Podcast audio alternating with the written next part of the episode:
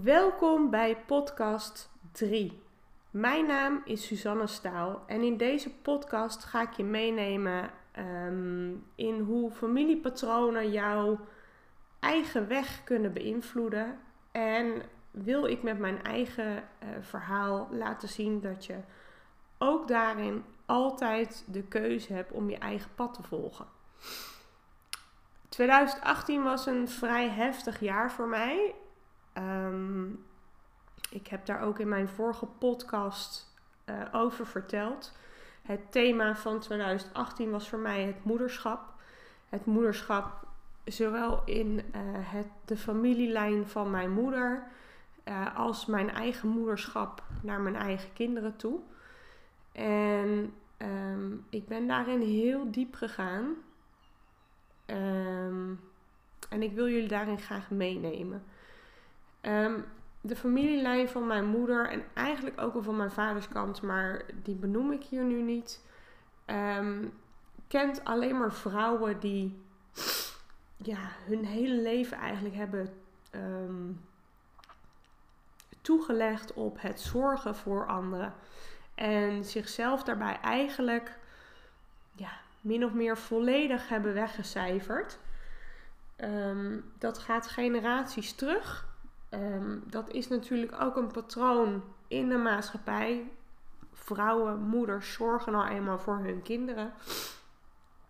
En um, vroeger bleven vrouwen ook thuis. Hè. Die gingen niet werken. Die zorgden voor de kinderen. Tegenwoordig zijn het uh, twee verdieners. Vaak moeten vrouwen werken. Maar daarnaast ook nog het hele huishouden runnen. Kanttekening wil ik hierbij plaatsen dat dit deze hele podcast ook weer mijn beleving is. Um, mensen mogen het natuurlijk allemaal op hun eigen manier ervaren. Uh, dit is mijn beleving, dit is hoe ik er naar kijk. En uh, ja, iedereen mag daar iets anders van vinden, uiteraard. Dat vind ik heel belangrijk. Um, geen oordelen, uh, alles mag er zijn.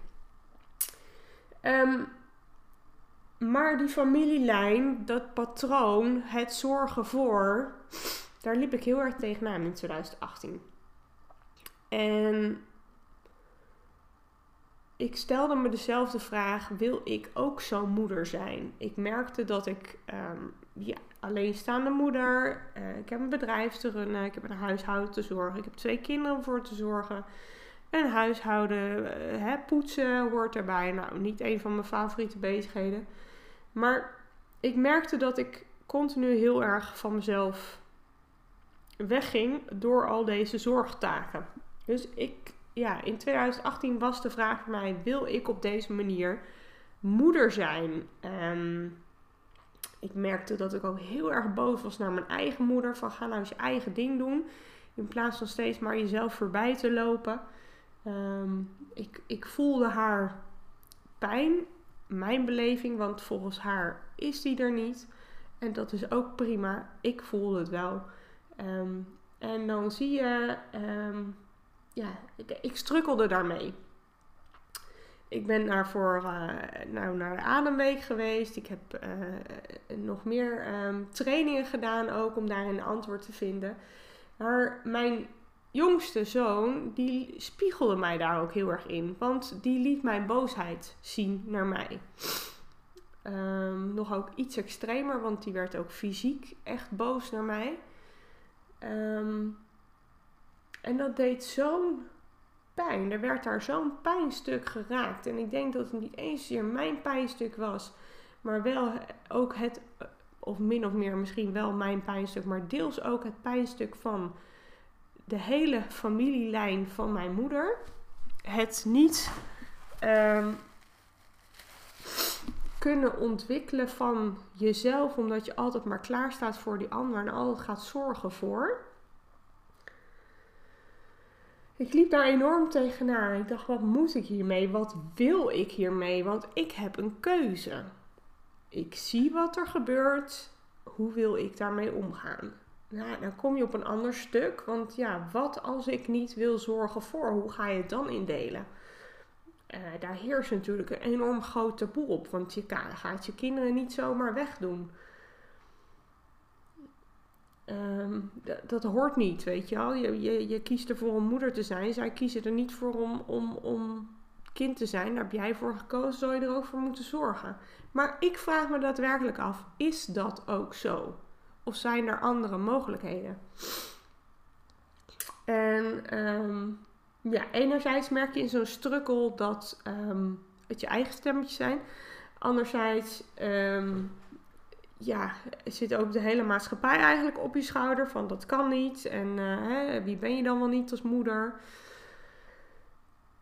En langzaamaan merkte ik dat ik er ja, eigenlijk steeds meer aan onderdoor ging. Ik liep op mijn tenen, ik voelde me niet gelukkig. Ik was enorm aan het strijden in plaats van met de flow mee. En als ik diep in mijn hart luisterde, dan wilde ik eigenlijk helemaal niet meer zorgen voor. Ik was zo klaar met dat zorg voor. Het gaat niet eens puur om de kinderen zelf, want ik hou zielsveel van mijn kinderen. Maar puur het stukje zorgen voor. En voor mij stond dat gelijk aan het moederschap. Um, kennelijk heb ik de connectie gelegd dat je, dat je als moeder zijn alleen maar moet zorgen, zorgen, zorgen. En, niet meer je eigen leven kan leiden. Ik heb ook uh, een familieopstelling gedaan hierop. En ik vind dat altijd heel mooi, want daarin komt precies naar voren wat er, uh, wat er speelt. Um, ik ga zelf dit jaar ook een opleiding doen tot uh, multidisciplinair coach, waarbij ik ook zelf familieopstellingen mag gaan geven. Daar kijk ik enorm naar uit. En het leuke was, nou het leuke, eh, in die familieopstelling kwam ook naar voren dat ja, ik mezelf eigenlijk altijd mijn boosheid heb moeten verdedigen, omdat ik zag dat mijn moeder niet haar leven leiden, maar het leven van al die andere mensen waarvoor ze aan het zorgen was. En dat maakte mij zo boos, want ik gunde haar zo haar eigen leven. En mijn jongste zoon deed gewoon precies hetzelfde. Zo boos op mij, omdat ik niet mijn eigen leven leidde. En uiteindelijk en dat heeft enorm veel strukkels gekost. En echt 2018 was echt een heel pittig jaar. Um, ik merkte gewoon dat ik niet meer kon. Ik kon niet meer. Ik was helemaal op. Ik liep op mijn tenen. Ik was alleen maar gestrest. Um, eind 2018, mijn hele gezicht zat onder de uitslag, mijn armen. Overal had ik eczeem uh, van de stress. Uh, mijn lichaam hield nog meer vast van de stress. En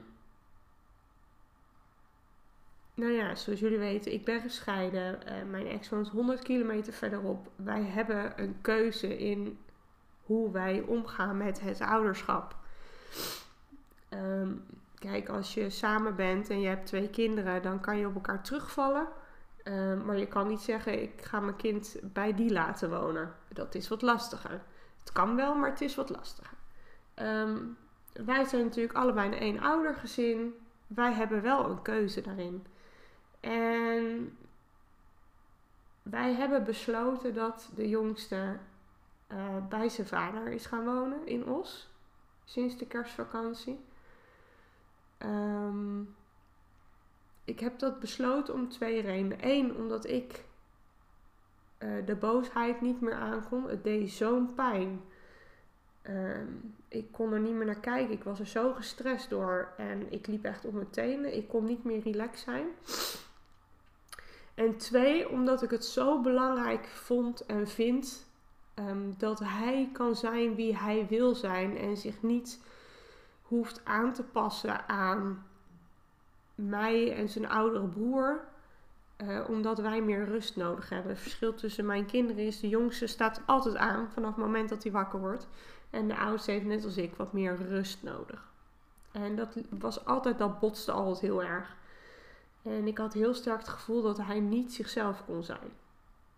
Bij ons niet genoeg. Dat hij zich moest aanpassen. Iets wat ik vroeger altijd heb gedaan. En waar ik nog steeds last van heb. Dat gunde ik hem niet. We hebben, we hebben besloten dat hij bij zijn vader gaat wonen. Um, ik geloof oprecht dat hij daar helemaal gaat opleven. Um, ik zie nu na een week dat wij hier thuis helemaal opleven. Er is veel meer rust. Ik voel me nu al een veel leukere moeder dan dat ik al die tijd was.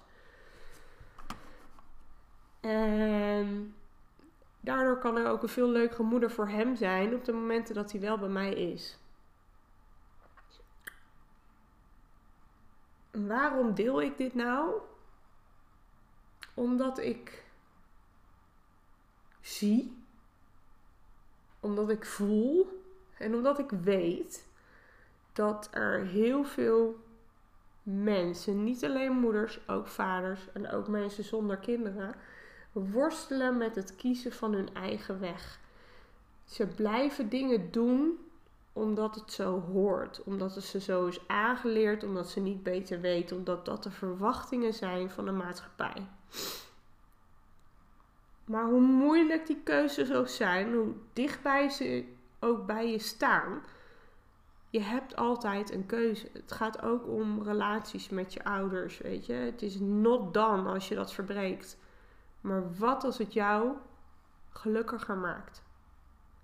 Wat als het jou geen energie meer kost, maar alleen maar energie oplevert? Dan ben je een dief van je eigen energieportemonnee als je het niet doet. En dan wil ik niet zeggen dat je maar bij het minste of geringste contact moet verbreken. Ehm, maar denk er wel eens over na. Wat kost jou nou energie? En in dit geval was het mijn kind die mij leeg trok, letterlijk leeg trok. En ik eigenlijk ook bij hem. Um, alleen maakt het hem helemaal hyper de pieper. Wat doe je elkaar dan aan door te blijven zitten in een, in een situatie waar je allebei niet gelukkig van wordt?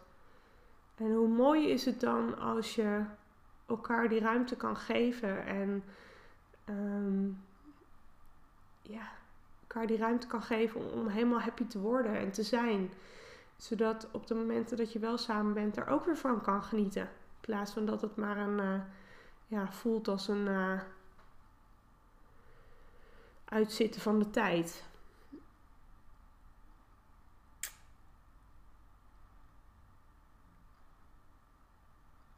En ik besef me dat um, dit best wel wat stof kan doen opwaaien. Um, ik besef me ook dat er heel veel mensen zijn die hier nog niet klaar voor zijn. Um, ik besef me ook dat iedere situatie natuurlijk anders is. Ik verwacht ook niet um, dat je nu op stel sprong een, een, keuze maakt. Maar ik vind het heel belangrijk dat je weet dat er altijd een keuze is. Ook al denk je dat die er niet is. Um, ik heb een beetje een loopneus, jongens. Um, en dat je dus ook heel vaak blijft vastzitten in situaties. Omdat je dat als voorbeeld hebt gehad vanuit je eigen ouders. Je niet beter weet. Um, heel vaak dingen waar jij mee worstelt al teruggaan naar generaties daarvoor. Dat jij ze mag gaan uitwerken. Ik geloof erin dat dat nu ook echt wel de tijd is om dingen uit te werken vanuit uh, uit te werken in je familiesysteem. Um, die al generaties meegaan. Ik zie dat heel veel mee gebeuren. Uh, en, en dat is iets heel moois. Dat, dat jij nu degene bent die um, verandering kan aanbrengen, weet je wel? Die, die patronen kan doorbreken, zodat jouw kinderen er niet meer mee hoeven te dealen. Um, of zo, zodat je er zelf niet meer mee hoeft te dealen. Nog belangrijker misschien wel.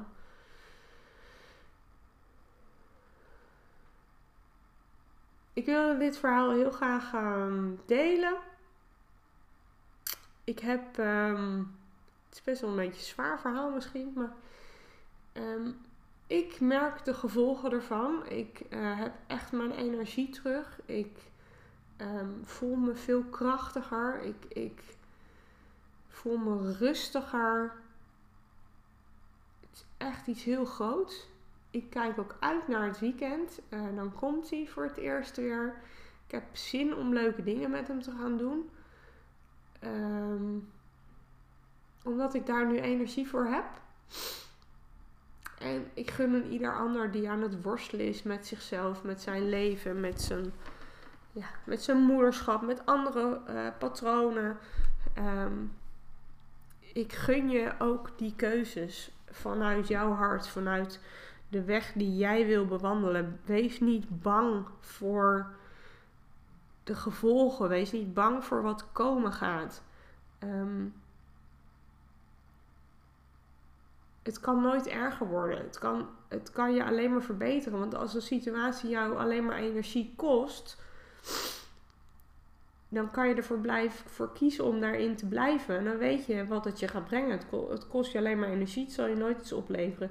Terwijl als je een andere keuze gaat maken, wat die keuze dan ook is, het zal je altijd iets helpen, omdat het anders is dan wat je altijd al deed. En dat is waar verandering ook om gaat. Uh, en dat is waar ook je eigen weg bewandelen over gaat. Ik um, wens jullie een hele fijne dag.